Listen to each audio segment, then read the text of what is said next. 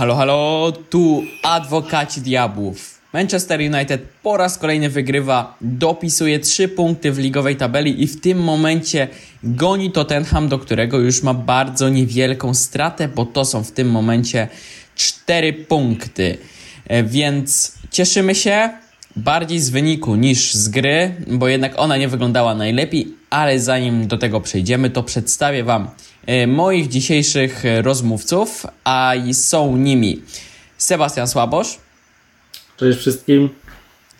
i Kasper Klasiński. Witam wszystkich. Zostawcie tutaj łapkę w górę, subskrypcję, a my lecimy z tematem. Manchester United, tak jak już wspomniałem, pokonuje Luton na wyjeździe. Po meczu pełnym emocji, pełnym sytuacji XG na poziomie w sumie 5.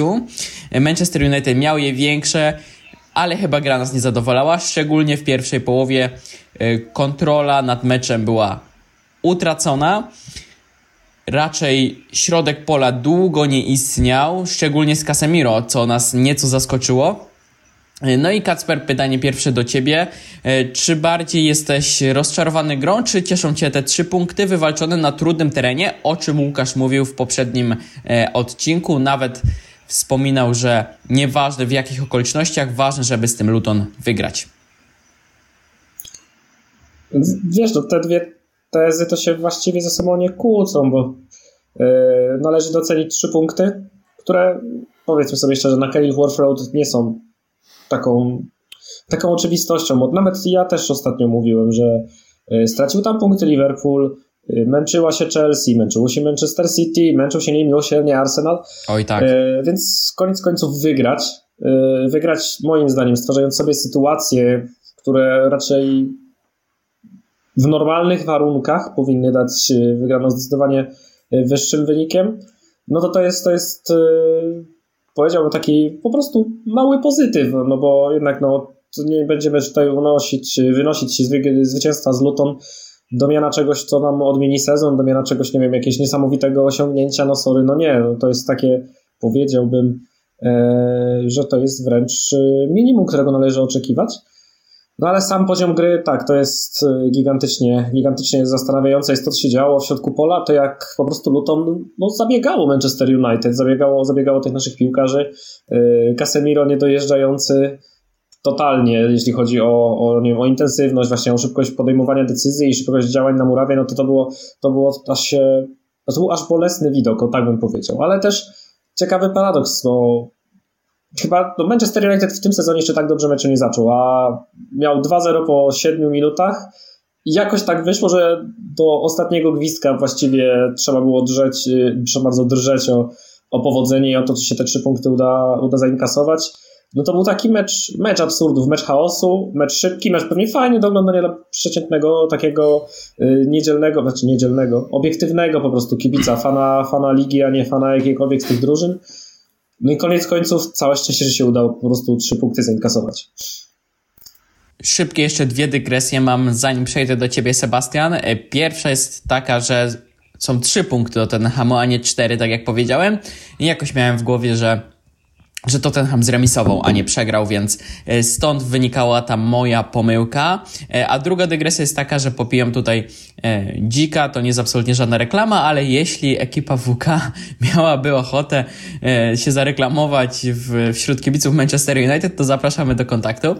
Wracamy do meczu. Mm, Sebastian, powiedz mi, czy w ogóle Erik ten Hag potrafi i chce nauczyć swoją drużynę tego, żeby te spotkania kontrolować, bo z perspektywy tego spotkania e, ja widzę drużynę, która została przez rywali zmuszona do tego, żeby grać bardzo chaotycznie od jednego pola karnego do drugiego pola karnego, bez absolutnie żadnych hamulców, szczególnie w pierwszej połowie, ale widzę też drużynę, która chciała tak grać. Tam e, przynajmniej w tej pierwszej części tego spotkania nie było jakiejś prób uspokojenia gry, albo były one aż tak nieudolne. No ale Manchester United y, umie tworzyć sytuacje za długimi zagraniami, chociażby od Andre Onany, bo kilka tych sytuacji było w taki sposób, nawet w tym spotkaniu wykreowanych i to takich sytuacji stuprocentowych, więc czy w ogóle myślisz, że Erik Ten Hag chce nauczyć swoją drużynę, aby właśnie w takich spotkaniach, mając 2 do 0, e, nieco uspokoiła grę, powymieniała piłkę w środku pola? Bo dzisiaj nie wyszło to absolutnie. Znaczy, zakładam, że pewnie chce i próbuje tego nauczyć, no ale ewidentnie y, to się nie udaje, no bo kontrola nad meczami w wypadku Manchester United to jest jeden z większych problemów y, i nie inaczej było w tym wypadku. Y, no bo po tych pierwszych 10 minutach i tym szturmie gdzieś na bramkę Luton, no później się cofnęliśmy, padła ta bramka kuryzalna, w ogóle te bramki, wszystkie trzy biorąc pod uwagę, jakie sytuacje oglądaliśmy w tym meczu, no to trzeba przyznać, że to były w większości nieoczywiste bramki, które padały w tym spotkaniu, bo e, były, były dużo lepsze sytuacje, dużo bardziej klarowne, po których powinny padać bramki i Manchester United, zwłaszcza w drugiej połowie, powinien ten mecz zamknąć, bo, bo tam no, niemiłosiernie się myliliśmy w sytuacjach sam na sam. E, bo faktycznie pierwsza połowa była e, dużo gorsza po tych pierwszym kwadransie i po tym jak Luton e, wróciło do gry. No to widać było, że oddaliśmy pole gry i, i były duże problemy i nawet zapowiadało się, że Luton jeszcze zdąży przed przerwą do tego remisu doprowadzić. Ten hak tu trzeba przyznać, że widział ewidentnie problemy, jakie pojawiają się na boisku, bo przecież w przerwie zdjął Harry'ego Maguire'a zdjął Casemiro, który miał żółtą kartkę, e, bo środek pola nie działał. E, Maguire popełniał błędy, zresztą po jednym e, znowieniu gry, jak pamiętam, z rzutu wolnego, no fatalnie podał do przeciwnika, no i na szczęście nie skończyło się to utratą bramki. I po tej przerwie dalej nie uważam, że to była jakaś kontrola, ale zdecydowanie, zdecydowanie troszeczkę mniej chaosu według mnie było na tym boisku. Mm, a wracając teraz do troszkę tych y, kwestii, które wy poruszyliście, ja sobie y, na tyle, na ile zdążyłem po meczu na szybko troszeczkę przejrzałem pewne rzeczy, bo frazą się pojawia tutaj y, taką, że Luton to rywal, rywal trudny do pokonania, ale z drugiej strony jak patrząc, to oni w 13 meczach domowych e, zdobyli zaledwie 11 punktów, więc to też do końca tak nie jest. A mało tego, przegrali w tych, w tych meczach z, z drużynami, które są gorsze jedynie w lidze od nich pod tym względem, czyli z Burnley i Sheffield United, które według mnie no, są głównymi kandydatami do, do spadku i optycznie, przynajmniej jak się ich mecze ogląda, wyglądają zdecydowanie gorzej niż Luton. Mm, I owszem, trzeba przyznać, że Luton potrafi się spinać na rywali z wyższego szczebla, zwłaszcza, bo, bo i było 2 e, do 3 z Chelsea, 1-0 wygrana z Luton, e, z Newcastle, to sobie to wynotowałem. City tylko 1 do 2, e, z Arsenalem 3 do 4, z Liverpoolem w ogóle remis 1 do 1, ze Spurs porażka tylko 0-1, mm, gdzie grali akurat w przewadze. Tylko ja sobie spojrzałem na coś innego E, na to, jak wyglądały e, statystyki w zakresie posiadania piłki, kreowanych sytuacji w tych meczach. No i tu muszę przyznać, że pod tym kątem no, wyglądamy blado, e, bo o ile faktycznie i Chelsea się męczyła, i Arsenal stracił aż trzy bramki, i Liverpool tylko zremisował, to w tych wszystkich meczach te drużyny miały blisko 70% posiadania piłki, dużo więcej strzałów niż rywale. Tylko Chelsea gdzieś była na poziomie zbliżonym, ale wiadomo w jakim miejscu jest Chelsea w tym sezonie. E, teoretycznie nawet gorszym niż my, jak się na to patrzy. Mm, e, liczba podań bez porównania, a jak się patrzy na ten mecz pod naszym kątem, e, i to może ewentualnie budzić pewien niepokój, bo to się gdzieś powtarza, no to ja sobie tutaj wynotowałem, że po pierwsze Luton miał wyższe posiadanie piłki, 58% do 42%, Przejrzałem wszystkie mecze Luton w tym sezonie, wyjazdowe i u siebie. E, uwaga, tylko czterokrotnie w ogóle mieli wyższe posiadanie piłki od rywali. W tym dwa razy z Sheffield i z Burnley, czyli z drużynami gorszymi od siebie, co dużo mówić. E, I tylko trzykrotnie mieli więcej podań niż zaliczyli z Manchester United, bo tutaj też ewidentna przewaga. E, bo mieliśmy 517 podań Luton do 387, co pokazuje właśnie to, od czego zaczęliśmy ten to, to twoje pytanie, czy, czyli problemy z kontrolowaniem meczu, więc nawet z Luton, gdzie owszem, no wiadomo, tutaj są problemy, ale to nie było tak, że tamte ekipy nie miały kontroli, nie miały kontroli nad tym meczem, tylko Luton potrafiło się dobrze bronić. E, albo było niezwykle skuteczne, bo na przykład z Arsenalem 3 do 4 to tam było ledwie 5 czy 6 strzałów światło bramki, Luton 24 strzały czy, czy około 30 Arsenalu, no i po prostu Luton było zabójczo skuteczne. Więc to na pewno powinno martwić. Powinno też martwić to, że no jednak w obronie mamy dalej problemy, bo o ile wygraliśmy e, chyba cztery mecze z rzędu, więc to jest, e, to jest seria jakaś niesamowita jak na Manchester United w tym sezonie, e, to w każdym z tych spotkań e, dawaliśmy rywalom dojść do sytuacji strzeleckich e, średnio dwudziestokrotnie, niezależnie od rangi rywala. Więc i ten schemat się powtarza. Mało tego widać w ogóle zwyżkę. Z każdym kolejnym meczem w zasadzie rywal dochodzi do większej liczby sytuacji strzeleckich i w końcu po prostu ten, to szczęście w jakiś tam sposób może się, może się tutaj skończyć. Akurat w przypadku tego meczu tutaj z Luton, według mnie tak, jeżeli chodzi o wykreowane sytuacje, no to my wykreowaliśmy zdecydowanie więcej tych takich sytuacji, które powinniśmy po prostu skończyć. No i zwłaszcza w drugiej połowie Bruno Fernandes, Garnacho, Hojlund przecież miał sytuację na hatryka się bardzo dobrze zastawił. Zresztą o Hojlundzie pewnie też możemy chwilę porozmawiać, bo, bo ta świetna passa trwa. Nawet się piłka od niego zaczyna odbijać po prostu, więc tak, tak jakby się chciało od dziewiątki e, i wpada do bramki. E, więc no Największy pozytyw to oczywiście wygrana, e, no bo co by nie było, tutaj Luton postawiło bardzo trudne warunki i ja im kibicuję naprawdę za, za ten charakter, który pokazują na boisku, żeby udało im się utrzymać. To tak, tak prywatnie. I ta czwarta wygrana z rzędu. Przed nami Fulham, więc mam nadzieję, że dopniemy. No bo tak jak tutaj wspomniałeś, mamy małą e, już tą stratę do tego trzeciego, nawet czwartego miejsca, bo do Aston Villa chyba 5 punktów, do, do Tottenhamu tak. 3.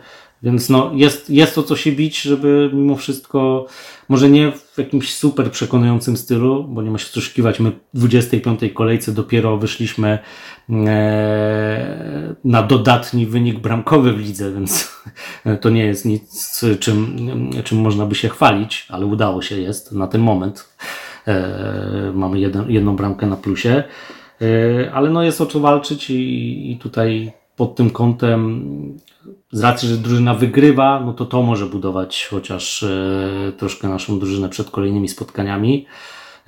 No ale z kolei martwić może znowuż sypanie się dalej defensywy, bo z tego co, co słyszeliśmy, chyba wygląda na to, że Luke Show wypada z gry, więc no Plus oczywiście największe trzy punkty, y, dużo wykreowanych y, sytuacji, mimo wszystko, no ale dalej nieskuteczność, dalej niefrasobliwość w obronie. Tym razem nie zostaliśmy skarceni już któryś raz z rzędu, ale to szczęście się w końcu skończy i ja się po prostu troszeczkę obawiam, biorąc pod uwagę kontuzję, e, biorąc pod uwagę mm, te wszystkie liczby, które po prostu przemawiają bardzo, e, bardzo niepokojąco do nas, e, że wejdziemy w ten okres znowuż marzec, kwiecień, i tam znowu troszeczkę opadnie i, i możemy nie, nie dociągnąć. No ale oby, oby, oby nie, oby jednak e, tamten hak faktycznie to, co chce robić, no zaczął wprowadzać, wprowadzać w życie, e, jeżeli chodzi o grę tej drużyny.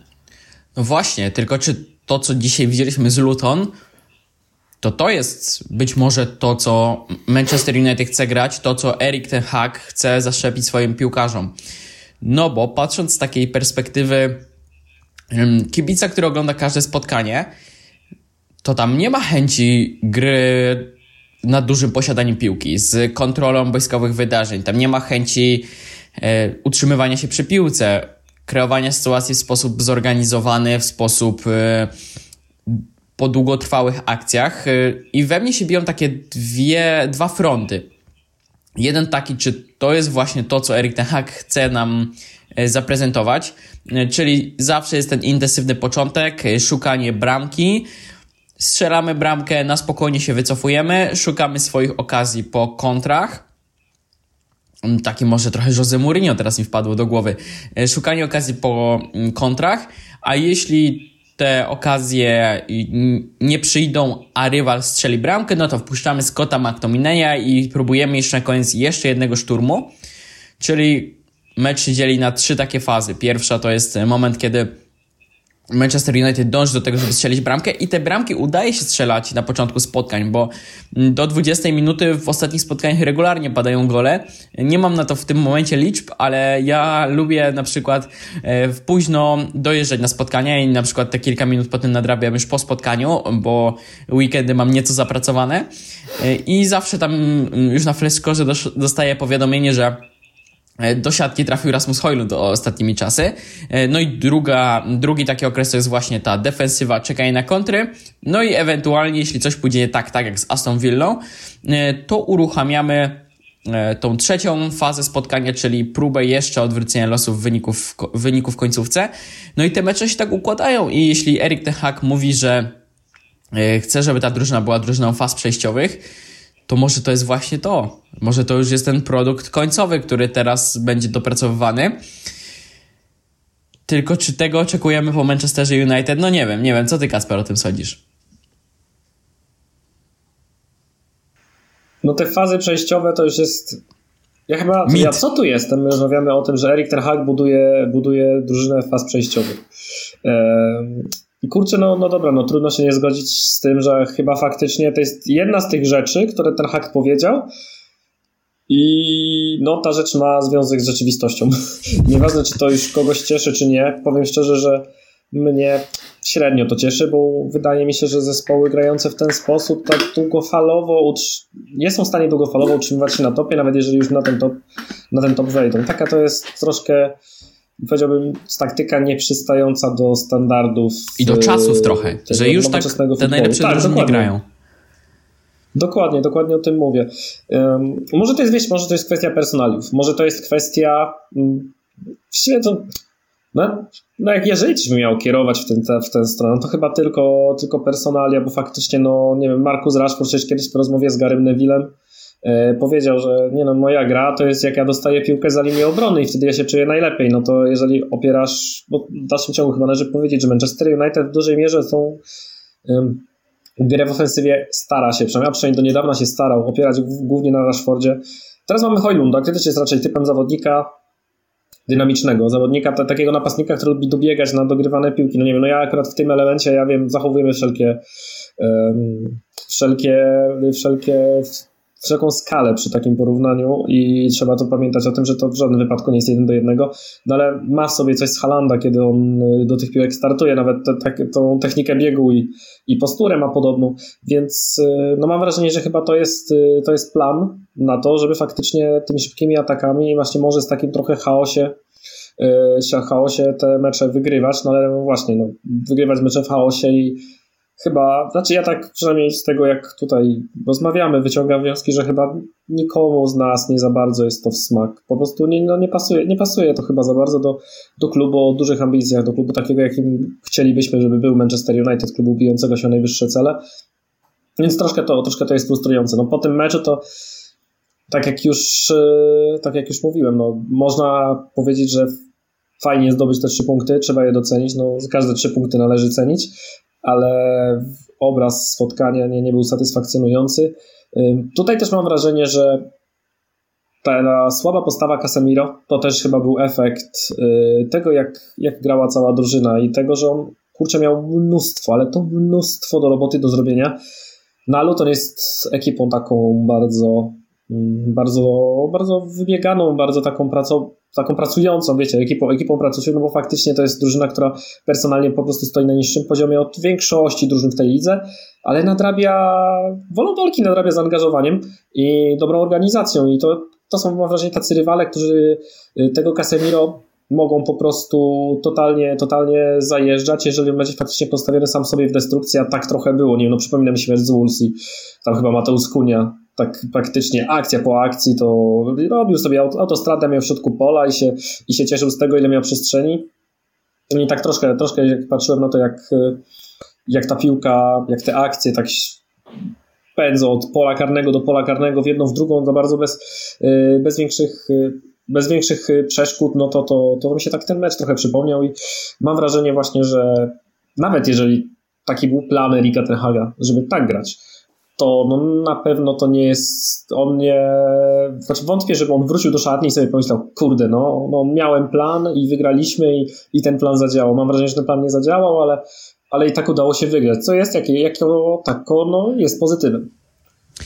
Płynnie przeszedłeś do tego tematu, e, który chyba najbardziej weseli kibiców Manchester United, czyli Rasmus Hojlund. E, szybko odpaliłem sobie jego statystyki, jeśli chodzi o XG e, w Premier League i powoli już goni to mm, XG w stosunku do swoich bramek, bo w tym momencie ma 7 goli w Premier League. Pamiętam, że ty, Kacper, przed sezonem postawiłeś sobie nie przed sezonem, to już było w grudniu chyba, e, żeby mieć więcej występów w naszym podcaście niż Rasmus Hojlund Goli e, i powiem szczerze, i ty i on trzymacie bardzo dobrą formę, bo regularnie ty zjawiasz się tutaj na łamach adwokatów, a Hojlund trafia do siatki. No i jego XG w Premier League to 7,81, więc 0,81 jeszcze jest na minusie, ale jak sobie przypomniemy to, co było E, do momentu, kiedy zaczął regularnie trafiać, bo to jest szósty mecz z rzędu, e, no i stał się już najmłodszym, nie najmłodszym od czasu Nikolasa Anelki, tylko najmłodszym zawodnikiem w Premier League, który strzelił e, gola w sześciu meczach z rzędu. No wynik kapitalny i szczerze mówiąc, patrząc jak piłka go szuka w polu karnym, to jest frazes, to jest truizm, bo to chodzi o jego ustawienie i to, że jest w odpowiednim miejscu, w odpowiednim czasie z Aston Villą, wiedział, że Harry Maguire będzie zgrywał w tą strefę, był tam, wpakował piłkę do siatki. W, przy strzale Garnaczo może niekoniecznie wiedział, że tam akurat uderzy jego kolega z zespołu, ale też był dobrze ustawiony gdzieś w okolicach światła bramki, nie zasłaniał tego światła bramki przy tym strzale, więc e, też należy go pochwalić. No i też oddało mu, e, oddał mu los, oddali mu rywale za ten jego pressing, który wygląda bardzo dobrze, jest on intensywny. E, często Hojlund wykonuje te skoki pressingowe i wreszcie przyniosło mu to trafienie w meczu z Luton, więc powoli, powoli rośnie naprawdę dobry napastnik. Czyli już nie zastanawiamy się, czy sprowadzać Osimena z Napoli, e, tak jak to było do tej pory, od którego będzie się uczył Hojlund, tylko czy jakiegoś rezerwowego do Hojlunda, no bo w tym momencie to jest 7 goli w Premier League, 5 goli w Lidze Mistrzów, e, z tego co pamiętam. E, no i oczywiście jeszcze do tego e, trafienie chyba... Było jakieś u niego trafienie w pucharze? Było, było na pewno, tak, FA Cup z, w meczu z Newport, tak, już sobie właśnie przypomniałem to trafienie, czyli już kilkanaście tych goli ma na swoim koncie. Coraz lepiej wyglądają te jego statystyki strzeleckie. Jeszcze w lidze ma dwie asysty, na pewno, więc no, wygląda to coraz bardziej okazale. Ja przed sezonem powiedziałem, że jeśli będzie miał 10 goli w lidze, to będę zadowolony. No, dokłada kolejne w innych rozgrywkach, bo to jest dodatkowe 6 bramek. I chyba ten transfer musimy powoli oceniać y, coraz bardziej pozytywnie. E, ty, Sebastian, mówiłeś wielokrotnie o tym, że nie podoba ci się jego fizyczność, że był przepychany w tych początkowych meczach ale dzisiaj to on przedstawia rywali, no, tonując nastroje, niczym Erling Haaland, bo kiedy on się zostawia, to nawet y, jeśli dochodzi do podwojenia, to ten drugi piłkarz boi się mu zabierać piłkę, bo on jest w stanie sprytnie zgrać w odpowiednim momencie, rozkłada ręce i nikt nie jest w stanie go przepchać. To naprawdę wygląda imponująco. Y, no tak, tak. No patrząc na ten rok, czyli od początku roku, no to jego liczby są kapitalne. No, jakby tutaj nie patrzeć, nie wiem, nie mam porównania, bo, bo też nie miałem czasu zerknąć, czy, e, ale, ale zakładam, że pewnie jest gdzieś w czołówce w ogóle we wszystkich ligach, jeżeli brać pod uwagę początek roku e, i, i dorobek strzelecki. E, tutaj no, taki klasyczny e, frazes, truizm e, w przypadku napastników, no pewność siebie. No, w końcu strzelił tą bramkę, jedną, drugą i widać u niego, że ta pewność siebie weszła na całkiem inny poziom, mm, e, nie ustępuje. To właśnie ta pierwsza bramka nawet bardziej mi się podobała, tu mówisz o pressingu, ale mi się wydaje, tak jak nawet jak się działo na powtórkach, że on w pewnym momencie wyczuwał, że może się coś takiego wydarzyć, co też pokazuje właśnie E, tą pewność, ruszył do tej piłki, bo nie każdy napastnik by tak, tak, się, tak się zachował. Nawet nie do piłki, bo przecież on ruszył intensywnie w tamtym kierunku, gdzie ta piłka miała być zagrana jeszcze na, na długo przed tym, zanim błąd popełnił rywal. Więc no, tutaj, tutaj, tutaj fajnie, to, to przecież mówimy o 40 sekundzie spotkania, więc skupienie od samego początku. No widać, że procentuje, procentuje y, i ta skuteczność, i, która przekuwa się w pewność siebie, y, w tą pewność siebie pewnie to też ma znaczenie y, w walce fizycznej też z rywalami, bo to też się zdecydowanie poprawiło, ta pozycyjność, ustawianie się w odpowiednim miejscu, no to wszystko jest efektem i tej zwiększonej pewności siebie i, serii, i później przekładające się na tą serię strzelecką, więc tylko liczyć na to, że że będzie to trwało oczywiście, tak, więc miał jeszcze oczywiście dzisiaj mógł strzelić hatryka, bo właśnie ta jedna sytuacja mi się kojarzy, gdzie, gdzie tak świetnie się zastawił po jednym podaniu, ale to był gdzieś, nie wiem, siódmy, ósmy metr, więc dość blisko bramkarz wyszedł, już nie zmieścił tego gdzieś obok, więc była szansa na pierwszego hatryka, ale zdecydowanie haruje, pracuje, wypracowuje sobie pozycję, strzela bramki, więc no, wynika to po prostu z pracy a, a i z tej pewności siebie, że, że, że to idzie, idzie do góry, więc no, trzymać kciuki, żeby to, to trwało, no bo na takiego napastnika potrzebujemy. Wiele razy powtarzaliśmy, że e, to nie tak do końca powinno być, że na tak młodym zawodniku powinniśmy e, opierać te i nadzieję, i, i tą presję rzucać po prostu, bo nie o to chodzi. E, ale zaczyna tą presję po prostu dźwigać i powoli będzie, wygląda to tak, że kto jak nie on, no bo w sumie na dobrą sprawę spoglądając za plecy, to nie za bardzo, nie za bardzo ma ani rywala, ani następcę, czy zastępcę, który mógłby go gdzieś Jego rywal przeszedł operację ostatnio. No, dlatego mówię, że nie ma rywala, no bo co dużo mówić. No to chyba, że, że, że ten, że, że w gabinecie lekarskim, no ale oby, oby go akurat oszczędzały e, wszelkie urazy, bo, bo to już w ogóle był, byłby dramat. No, bo, no cóż.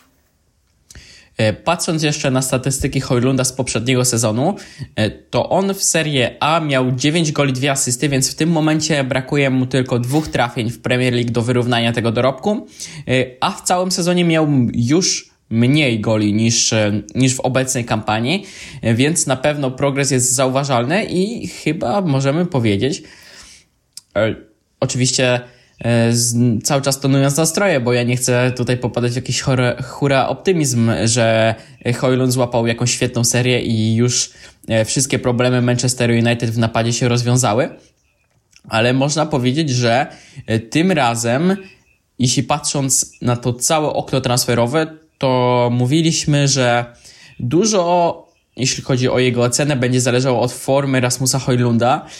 I ostatecznie chyba Rasmus Hojlund jest najlepszym transferem. Może oprócz Johnego Evansa, bo e, Johnny Evans również daje radę. W dzisiejszym spotkaniu był bardzo dobry, świetnie wyprowadzał piłkę lewą nogą. E, no to jest najlepszym transferem. Mason Mount e, siedzi na ławce rezerwowych albo w gabinetach lekarzy, bardziej w gabinetach lekarzy nawet niż na ławce rezerwowych, bo na ławkę jeszcze, jeszcze nie wrócił. E, Andre Onana przegrał nam Ligę Mistrzów, więc e, również nie wyszło. Sofia Amrabat chyba zostanie odpalony. Sergio Reguilon już jest odpalony, ale całkiem nieźle radzi sobie w Brentford. E, szczerze mówiąc, widziałem dwa spotkania w jego wykonaniu i w takim zespole wygląda na naprawdę niezłego grajka, kiedy może sobie hasać tą lewą stroną. No ale jeszcze ciebie, Kacper, zagadnę o Hojlunda. E, no, przekaż naszym widzom coś miłego, jakieś twoje miłe spostrzeżenia a propos tego zawodnika. E, Sebastian, mówiąc o Hojlundzie, zwrócił uwagę na to, że pewność siebie dużo zmienia. I ja widząc tą sytuację, tą z pierwszej minuty jeszcze. W ogóle swoją drogą, kiedy ostatnio Manchester United strzelił gola w pierwszej minucie? Tak, tak nie naszła taka Do referencja. sprawdzenia. Dawno, kurczę, nie No to, to jest do sprawdzenia. Zaraz sobie to tutaj przeszukam i wam powiem. Yy, w każdym razie, co chciałem powiedzieć o Hojlundzie, o jego pewności siebie. Pierwsza sprawa to jest pewność siebie u Rasmusa Hojlunda i to, że idąc z tym bramkarzem na spokojnie go sobie minął i spokojnie wpakował piłkę do siatki. No i jakby to był mam wrażenie, ten Hojlund z początku sezonu, ten Hojlund, który po prostu chyba, nie wiem, siedziało mu ciężko w głowie, że nie jest w stanie strzelić tego gola w lidze, y, to on by raczej się na takie rozwiązanie wątpię, żeby się decydował. On by pewnie próbował strzelać, E, nie mówię, żeby nie trafił, no ale mi się wydaje, że to jako się zachował w tej sytuacji, no bo zachował się jak wytrawny wyjadacz, jak taki naprawdę no napastnik już z, no nie z tymi, nie wiem, 25 golami w karierze, bo że, coś takiego ma. Że Garnacho i Bruno mieli bliźniacze sytuacje i spalili no. się w tych. O, dokładnie, dokładnie. Znaczy Garnacho to w ogóle kwadraturę koła zaczął uprawiać tam, bo Fernandez to jeszcze ja jestem w stanie zrozumieć, że... Sobie. Nie no, tam ja faktycznie stanie... świetna interwencja nie. Lokongi, ale, no, ale też można było to trochę przewidzieć, przeczekać chwilę, no ale okej, okay, no to, ale tutaj Garnacho, no to miał, miał, no, miał tam bardzo Garnacho dużo czasu. Było... A... No. Garnacho to były po prostu to były ciężary, no, no cóż, no, czasem się zdarza, że w takich sytuacjach się po prostu przepalają styki w głowie, no jest młody, ostatecznie, no to trzeba w dalszym ciągu nastolatek. Y, ten błąd, chociaż powiedzmy dla przebiegu, znaczy błąd, zmarnowana sytuacja, dla przebiegu spotkania był istotny, no bo on by, to takie trafienie by pewnie już zamknęło spotkanie, a przynajmniej by dało dużo większy komfort.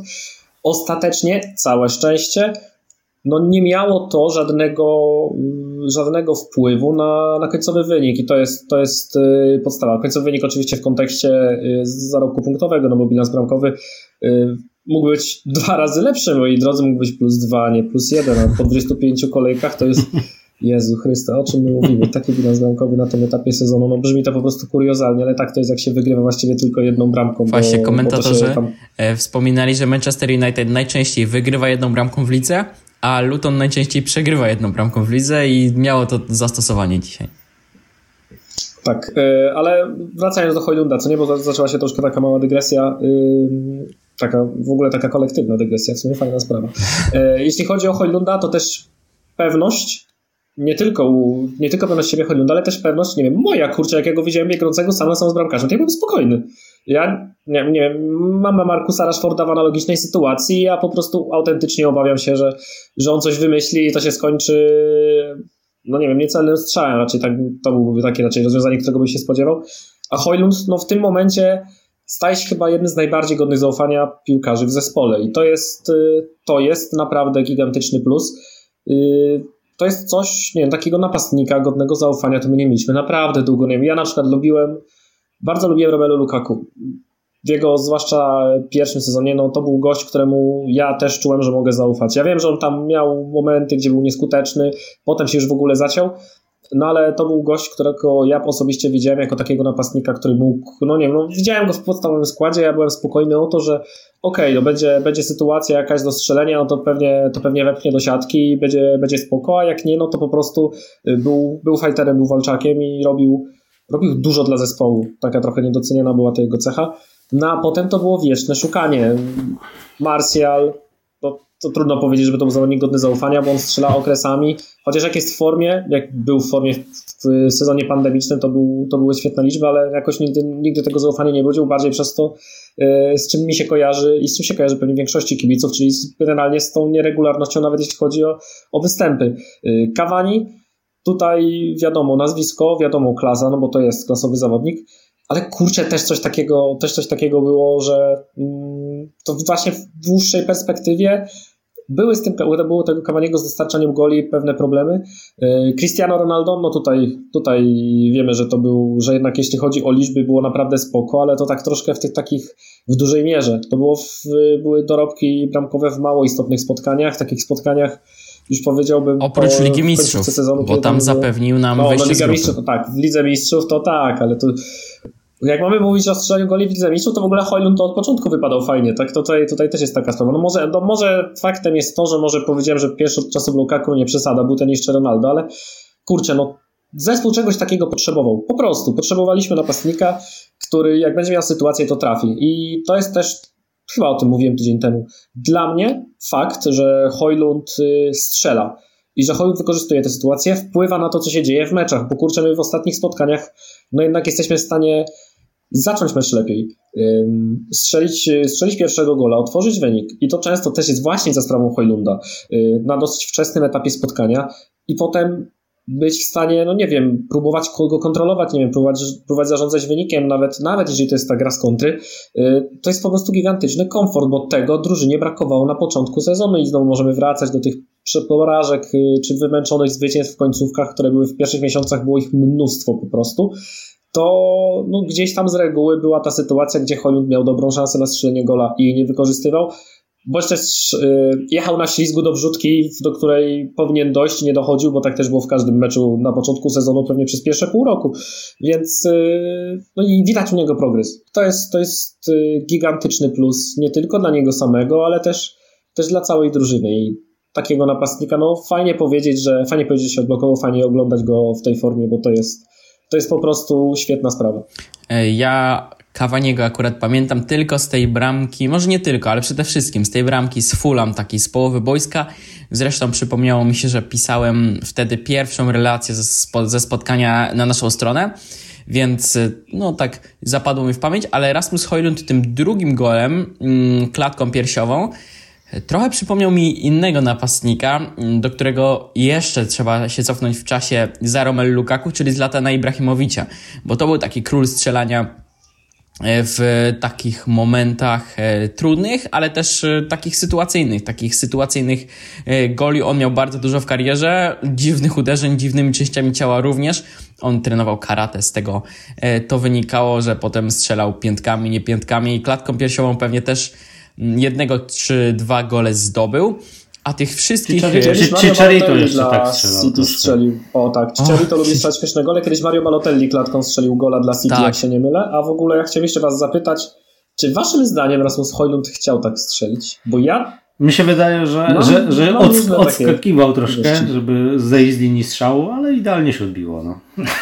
A ja tak w pierwszym momencie miałem wrażenie, że chciał ale po powtórkach już niekoniecznie. Powtórki, im więcej oglądałem powtórek, to miałem wrażenie, że, że to nie było celowe, ale początkowo miałem wrażenie, że to zrobił celowo, bo tak na żywo e, w tym przekazie telewizyjnym e, wydawało mi się, że, że, że to klatkę tak dołożył e, w taki charakterystyczny sposób. No nie wiem, ciężko to ocenić. To nie zmienia faktu, że widać, że w tych sytuacjach takich intuicyjnych, no to zdecydowanie tutaj jest poprawa gigantyczna w jego wypadku, nie?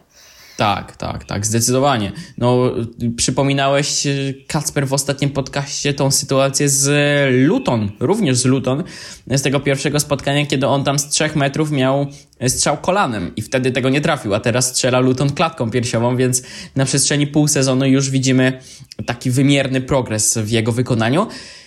Dobrze, wszystkich tych napastników przeżył w Manchester United albo poza nim Johnny Evans który dzisiaj zastąpił Harry'ego Maguire'a i według mnie wyglądał znacznie lepiej od, od Anglika. E, w tym sezonie jestem daleki od krytykowania Maguire'a, ale w momencie, kiedy nie mamy e, Martineza, który jest podporą wyprowadzenia piłki w Manchester United, i to widać namacalnie, że jeśli on jest na boisku, to to, to wyprowadzenie wygląda lepiej. To chyba lepszym rozwiązaniem jest ten lewonożny Evans obok Rafaela Varana, Dziś pokazywał, że od momentu, kiedy pojawił się na boisku, to wyprowadzenie wyglądało lepiej. E, ta lewa noga przydawała się przede wszystkim w zagraniach do środka pomocy, bo, e, bo tego brakowało, bo to zwykle było zagranie od Onany do środkowego obrońcy, wycofanie i długa piłka, albo bezpośrednio długa piłka.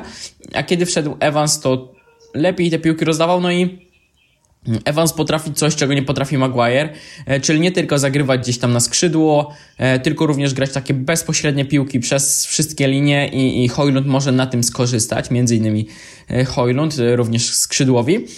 No i Sebastian, czy ty uważasz, że w tym momencie, kiedy jeszcze wypadł Luke Show i już tej lewej nogi kompletnie brakuje, to czy Erik Ten Hag powinien się zdecydować na parę Rafael Varane, Johnny Evans?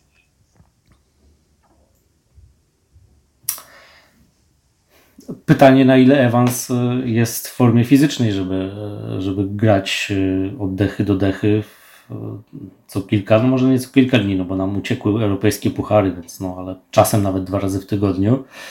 Ale no niewątpliwie prowadza taki spokój i to jednak doświadczenie na boisku plus, plus to, co mówisz, jeżeli chodzi o rozegranie. Choć ja też kojarzę, jeżeli chodzi na przykład o długie piłki, to swego czasu dobrze dogadywali się pod tym względem e, Lindelof e, z Rashfordem. Był taki tak, tak. moment tak. czy sezon. To też dobrze wyglądało. Kilka bramek padło w takich, w takich sytuacjach i Evans ma coś podobnego. Mm, no, według mnie powinien grać ten, który jest w lepszej formie i jest w stanie dowozić. No, ewidentnie tu przede wszystkim trzeba pochwalić według mnie Ten Haga za te zmiany w przerwie. E, bo po pierwsze, no mnie zaskoczyły, że jednak tak odważnie już w przerwie dwóch zawodników, e, których ja też widziałem jako do zmiany po tej pierwszej połowie, ewidentnie mm, e, Intermecz nie wychodził, nie nadążali za, za tym spotkaniem. E, I to uspokoiło na pewno grę. Nie mówię, że zaczęliśmy kontrolować to spotkanie, bo tej kontroli no, gdzieś do końca drżeliśmy o wynik. Zresztą w ostatnich sekundach e, no, Luton zaliczył poprzeczkę rozbartej z główki i mogłoby, moglibyśmy w całkiem innych nastrojach o tym rozmawiać, e, spotkaniu teraz. Mm, więc to też nie było tak. No ale to tak na dobrą sprawę w drugiej połowie to my sami sobie możemy, do, sami do siebie możemy mieć pretensje, że po prostu tego meczu nie zakończyliśmy wcześniej, bo pierwsza połowa po tych pierwszych 10 tam, no w zasadzie 10 minutach, jak oddaliśmy to pole gry, no wyglądała bardzo, bardzo niepokojąco, nie? więc tutaj dobre roszady. Evans po prostu dał yy, sygnał menadżerowi, że, że jest gotowy, można na niego stawiać. No i możliwe, że faktycznie z Fulham e, wyjdzie w tym spotkaniu, ale czy wyjdzie z City zaraz później? No nie wiem, trudno mi powiedzieć szczerze mówiąc. Drugim zawodnikiem, o którym wspomniałeś, który został zmieniony bardzo szybko, był Casemiro który złapał żółtą kartkę, mógł nawet złapać drugą, bo tak realizator trochę sugerował to, że, że sędzia mógł podjąć taką decyzję i Casemiro e, wykluczyć z tego spotkania. I gdyby nie Kobi Mainu, który po raz kolejny dowodzi, e, chociaż w tym spotkaniu nie był aż tak dobry, ale miał swoje przebłyski geniuszu, kiedy patrzy się na tego zawodnika i myśli się, że, że no to jest żywe złoto. E, no ale czy w takich spotkaniach E, Erik ten Hag ma jakąkolwiek alternatywę dla Casemiro, bo widać, że jeśli gra toczy się od bramki do bramki, no to Casemiro ma problemy, żeby łatać te dziury w środku pomocy. Nawet e, kiedy ma do dyspozycji Kobiego Mainu, który jest bardzo wybiegany i, i dużo tych przestrzeni zapełnia, to jednak Casemiro w tym spotkaniu bardzo ociężały. Te faule jego były, wynikały przede wszystkim z tego, że nie dojeżdżał, jeśli chodzi o motorykę. I czy w Manchesterze United nie przydałby się jeszcze jakiś defensywny pomocnik, e, nieco bardziej ruchliwy, który byłby jakąś alternatywą dla Casemiro, bo chyba Sofian Amrabat dzisiaj nią nie jest. No pewnie. Przy takiej grze, jaką oglądaliśmy z Luton, to to jest chyba konieczność, żeby znaczy, to, to nie jest mój zarzut do Casemiro w tym momencie, ale po prostu to nie jest gra, która mu odpowiada i to z tym się chyba zgodzimy. Przecież pamiętamy, jak genialnym piłkarzem był Casemiro w Realu Madryt. Casemiro ogólnie wygląda tutaj... cały czas nieźle, ale w tym spotkaniu tak, zawiódł. Tak.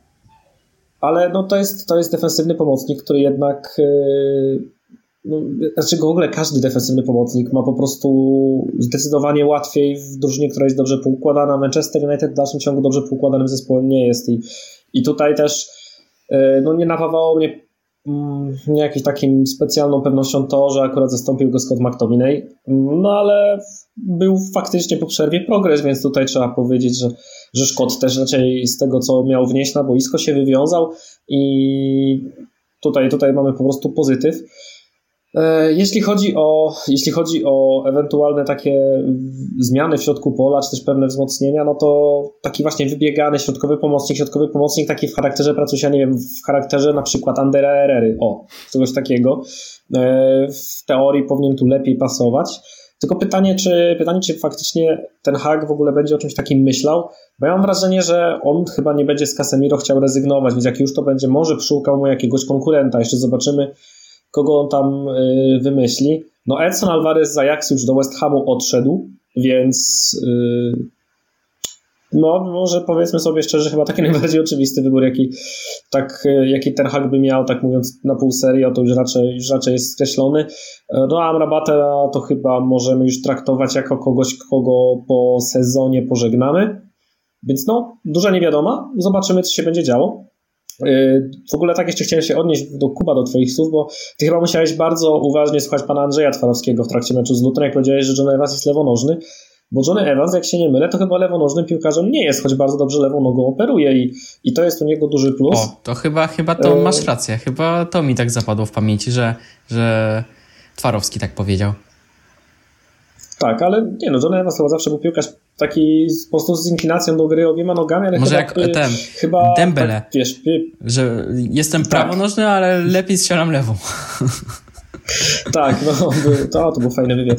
E, w każdym razie, no, Evansa trzeba docenić, bo z Evansa wychodzi fajne zabezpieczenie. No, na, pewno nie, na pewno nie coś docelowego, ale krótkoterminowe rozwiązanie przy problemach zdrowotnych to jest, e, to jest powiedzmy takie, którego można, któremu można no w miarę zaufać. Nie chcę powiedzieć, że można na nim polegać, bo to by moim zdaniem było za duże słowo, bo też sądzę, że na takich piłkarzach, sorry, ale Manchester United nie powinien, nie powinien polegać. E, ale tak troszkę też odnoszę wrażenie, że Luke Shaw mógł dzisiaj odpocząć. Ja rozumiem, że teraz właściwie ten Hag mówił ostatnio, że każdy mecz jest jak finał, ale na litość boską, ludzie, my gramy z Luton Town. To po co pchać Luka Shawa no jak widać chyba trochę na siłę na to boisko, gdzie chyba nie był, miał niedoleczony uraz i nagle się okazuje, że musi zejść z boiska. No nawet do przerwy nie dotrwał. To było, pokazywało na to, że faktycznie ta sytuacja, tam, tam się coś ewidentnie dzieje, a nie tak, że on do, do, do, do zmiany stron po prostu by do, y, dociągnął, by zszedł do szatni i wtedy spokojnie w przerwie by coś jeszcze próbowali go ratować i wtedy dopiero ewentualnie podjęli decyzję o zmianie.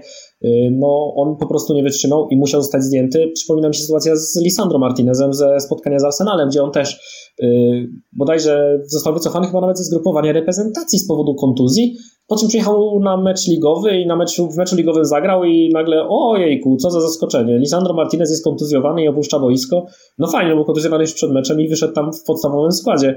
Yy, ten hak troszkę kolejny raz mam wrażenie, działa, działa na, na niekorzyść zespołu tak uparcie, próbując y, wrzucać piłkarzy z powrotem, choć nie są chyba do końca zdrowi. To kurczę może się zemścić, a ja też nie jestem jakimś gigantycznym fanem Lukaszoła. Też nie tylko ze względu na, na jego słabe zdrowie, ale też ze względu na to, że no nie wiem, ja po prostu to nie jest piłkarz, który budzi we mnie zaufanie, to nie jest piłkarz, którego ja cenię. Chłopiec w klubie już dekadę i tak naprawdę właściwie Manchester United z Lukiem Showem no nie pokazuje, nie pokazuje jakoś bardzo dużo ciekawych rzeczy i mi się raczej kojarzy z tym takimi latami suchymi.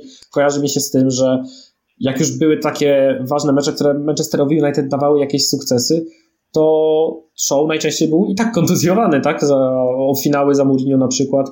Ostatnio dopiero w Pucharze Ligi zagrał z Newcastle w tym finale wygranym za Ten Haga i zagrał swoją drogą dobrze, to też trzeba mu oddać, ale po prostu, nawet jeżeli tam za jakoś za Lukiem generalnie nie przepadam, no to osobiście uważam, że to jest aktualnie najlepszy wybór na lewą stronę. Y, I jestem w stanie zrozumieć, że ten hak y, niespecjalnie ma dla niego zastępstwo w tym momencie i chciał, żeby on zagrał możliwie szybko. No ale kurczę, to się może zemścić i może się okazać, że znowu show wypada na dłużej i co? I mamy klops, bo, bo kolejny raz piłkarz został wrzucony po prostu na zbyt głęboką wodę po urazie. Trochę to przypomina tę sytuację z Royem Hodgsonem, który podobno chciał ratować e, swoją posadę i, i wyniki Crystal Palace tym, że wystawiał e, niezbyt zdrowego mm, e, Michela Olis. I no powiem szczerze, Erik Ten Hag chyba stawia wszystko na jedną kartę, żeby te wyniki były jak najlepsze, żeby go z tego Manchester United nie zwolnić, żeby przetrwać, tak jak ty o tym wspominałeś, że Erik Ten Hag robi wszystko, żeby przetrwać, żeby nie zostać zwolnionym po kolejnym meczu. No i wystawienie tego Lukaszoła też poniekąd było takie, szczególnie, że mm, no, zdjął go profilaktycznie w poprzednim spotkaniu z Aston Villą, no to czemu profilaktycznie również go nie zostawił na ławce rezerwowych, skoro on nie dotrwał pierwszej połowy i też to jest zarzut do sztabu medycznego. E, czemu oni nie widzą, że jest taki problem. No nie widzę, że przez ty- nie wierzę, że przez tydzień treningów e, oni nie zauważyli, że on nie rozegra pełnych 45 minut. No oczywiście mogła się zdarzyć całkowicie inna kontuzja, no ale nie wydaje mi się w tym wypadku, że, że to wchodziło w grę, a ja akurat fanem Lukaszowa jestem i uważam, że mm, kiedy on jest zdrowy, to jest jeden z najlepszych piłkarzy Manchester United, gwarantującym pewną jakość e, poniżej której po prostu nie spada, a rzadko to mówimy o jakichś piłkarzach Manchester United, że nie notują e, aż takich dołków formy i ja u Lukaszoła tych tak. dołków aż tak nie widzę. Ja, ja dodam, jak jest zdrowy i zaliczy tak kilka spotkań z rzędu, żeby wejść w rytm meczowy, to tak, to wtedy no, potrafi grać na naprawdę topowym poziomie. E, ja bym w ogóle jeszcze chciał dodać też do słów Kuby, bo forsowanie piłkarzy grających z kontuzją to nie jest przecież tylko tylko specjalność Manchester United za kadencji Erika Tenhaga, bo co się działo przecież u, za Olego Solskiera, my pamiętajmy, to Markus Rashford kilka miesięcy grał z urazem, no. to nawet chyba nie z jednym, a z kilkoma, jak się nie mylę. Tak, Wiktor tak. Lindelof. Grał z urazem bodajże kręgosłupa, jak się nie mylę. Y, Harry Maguire też chyba był forsowany przez kontuzję. No, na pewno to, tam, tam tych historii na pewno było jeszcze więcej, bo pewnie też nie o wszystkim wiemy, pewnie były mniejsze i większe urazy, ale te takie naprawdę ciągnące się, no to te trzy mi się przypominają, y, historie właśnie Rashforda, Lindelofa i, i Maguire'a. To są rzeczy, które, no nie wiem, no ja mam, ja mam duże takie... Um, duży taki, powiedziałbym trochę niesmak, taki czuję myśląc sobie o tym, bo to jest, odnoszę wrażenie takie bardzo krótkowzroczne w wykonaniu mi się wydaje, że to jest, to jest powszechna kwestia. I o, ona, Kamil i ona, na przykład. I ona wynika nawet nie z Manchester United czy poszczególnych y, menadżerów. Oczywiście kojarzy się tam Jose Mourinho, że tam, który tam Smolinga czy kogoś tam ze złamanym palcem wystawiał i nawet y, mówił na konferencjach, że trzeba krwawić za klub i tak dalej, i tak dalej. Ale wielu piłkarzy podejrzewam, że niezależnie od klubu, czy jest Manchester United, Chelsea, czy, czy Luton i tak dalej, czy, czy jakaś inna liga, oni odwlekają pewne swoje problemy, z którymi się zmagają, ale które nie blokują może im występów i gry, ale też sprawiają, że nie są w stanie zazwyczaj dawać z siebie 100%.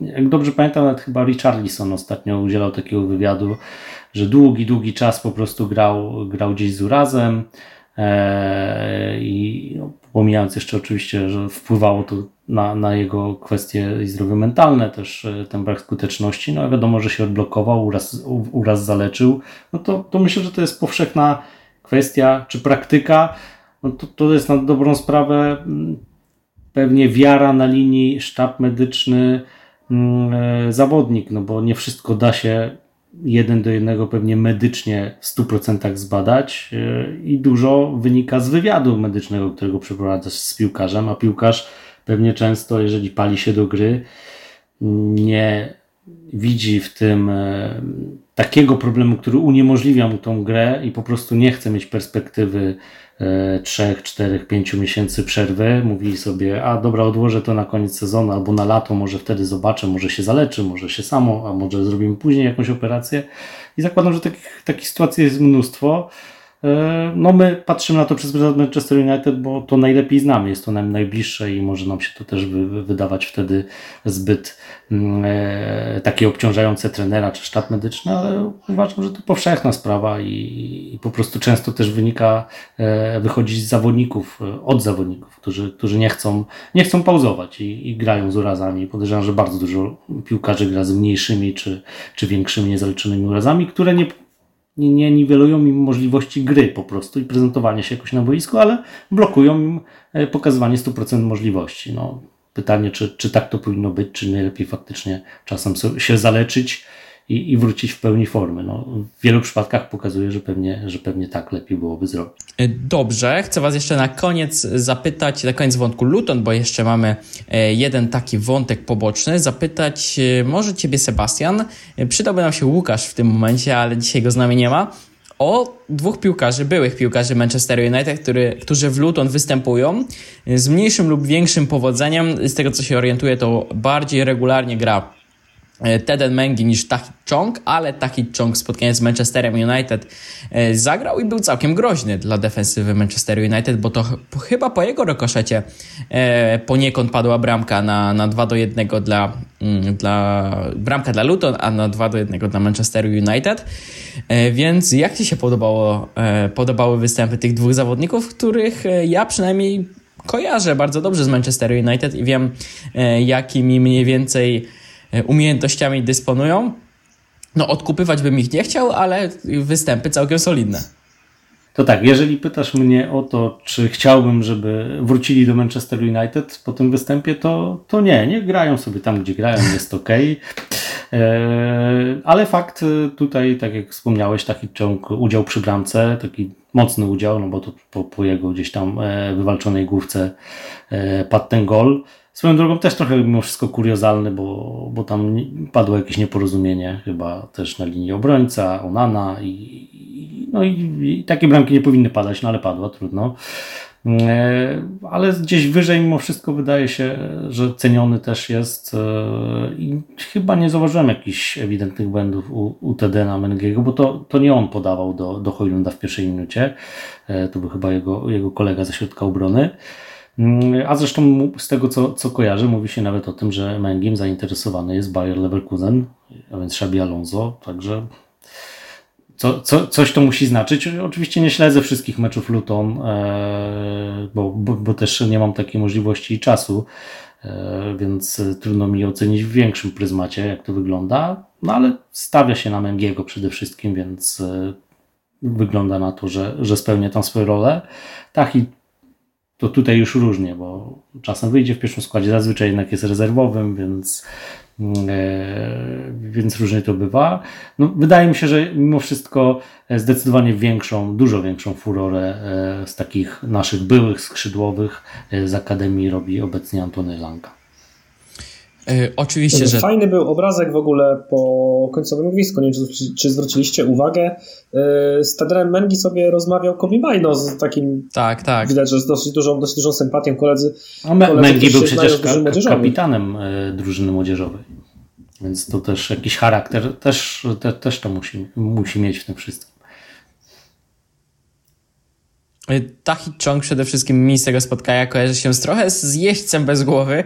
Ja dziwi mnie, że on gra mm, w środku pomocy, e, bo był bardzo ruchliwy, bardzo dużo biegał, ale nic z tego nie wynikało. Miałem wrażenie, że miał e, no jak, klapki. Wynik, wynik, wynik gol, gol jeden.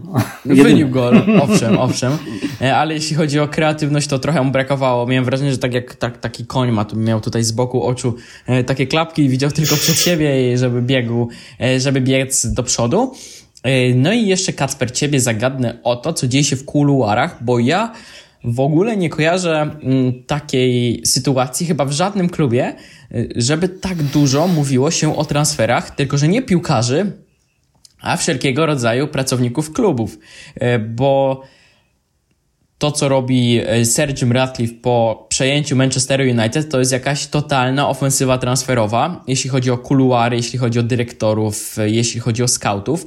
No bo przede wszystkim bardzo dużo mówi się mm, e, o Danie Ashworth, Ashworthcie, i o Jasonie Wilcoxie, e, czyli dwóch takich e, pracownikach, jeden z Southampton, drugi z Newcastle. E, biedny Eddie Howe jest po prostu zamęczony o pytania odnośnie Ashrowa i chyba ostatnio na konferencji prasowej dostał mm, zapytanie, czy, czy czasem jego dyrektor sportowy nie ma za dużo informacji, czyli z klubów nie wyniesie, a ten Eddie Howe już taki biedny jest zmuszony odpowiadać na te wszystkie, na te wszystkie zarzuty.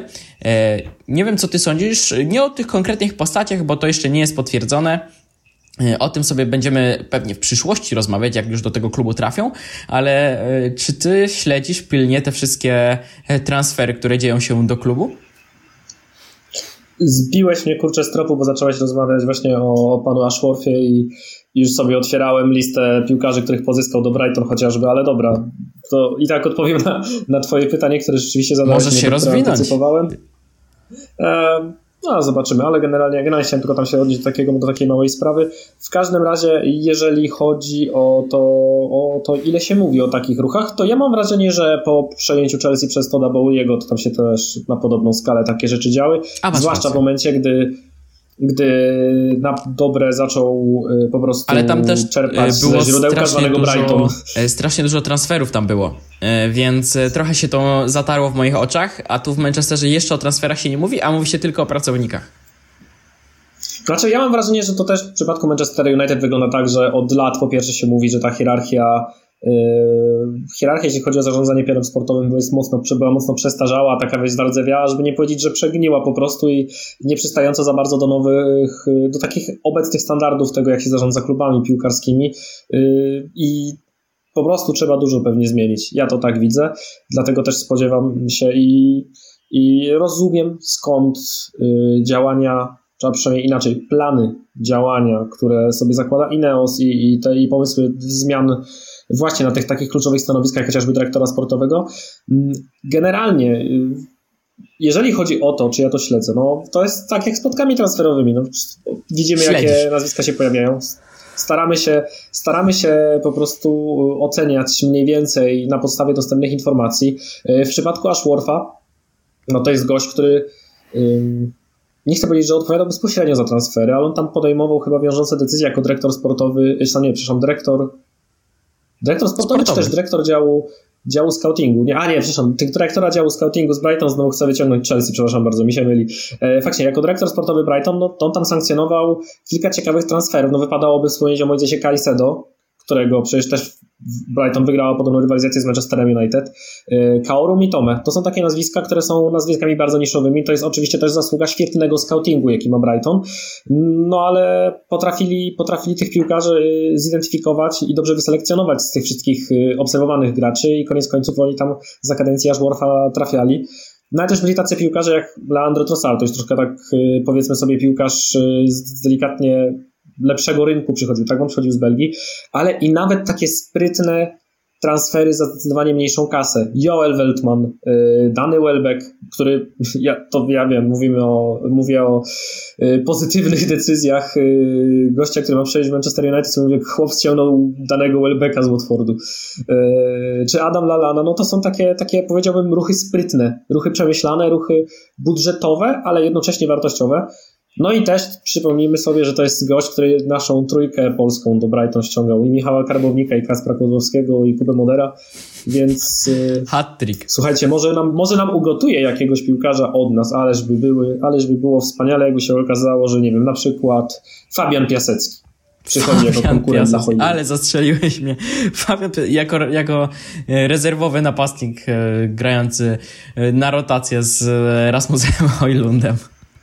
Tak, to znaczy to, to już wiadomo, że to jest totalna, totalna, totalna abstrakcja. Mówię, wybrałem go, bo nawet y, mi umknęło, że poszedł do Piasta Gliwice i wczoraj to zauważyłem. A co do Wilcoxa, bo to też jest dosyć ciekawa postać, a o tym się o tym człowieku na pewno mało się mówi, jak na I razie. Ma pracować e, bezpośrednio to... pod y, Ashrowem. Tak, i to jest facet, który kiedyś zarządzał pionem młodzieżowym w Manchesterze City. Aż musiałem sobie zweryfikować, bo jeszcze, że nie byłem, nie byłem y, tego w 100% pewien, e, ale ja przygotowałem kiedyś taki materiał o Southampton, o ich filozofii e, i tym, jak oni teraz próbują się odbudować na zapleczu Premier League. Właśnie James Wilcox jest, e, Jason, Jason Wilcox, przepraszam bardzo, jest postacią absolutnie kluczową dla tego projektu. On przyszedł już, został zakontraktowany już w trakcie poprzedniego sezonu. Pracować zaczął dopiero, dopiero latem, mm, ale już wtedy zarząd y, Southampton miał taki plan, że chcą zbudować drużynę, która będzie grała piłkę opartą na posiadaniu piłki, na posiadaniu y, na posiadaniu futbolówki, y, piłkę cierpliwą, ataku pozycyjnym, opierać się na młodych piłkarzach. No i widzieli gościa, który zarządzał, zarządzał młodzieżówką Manchesteru City i teraz są takim troszkę mm, drużyną podobną do City, jeśli chodzi o pryncypy, które im przyświecają.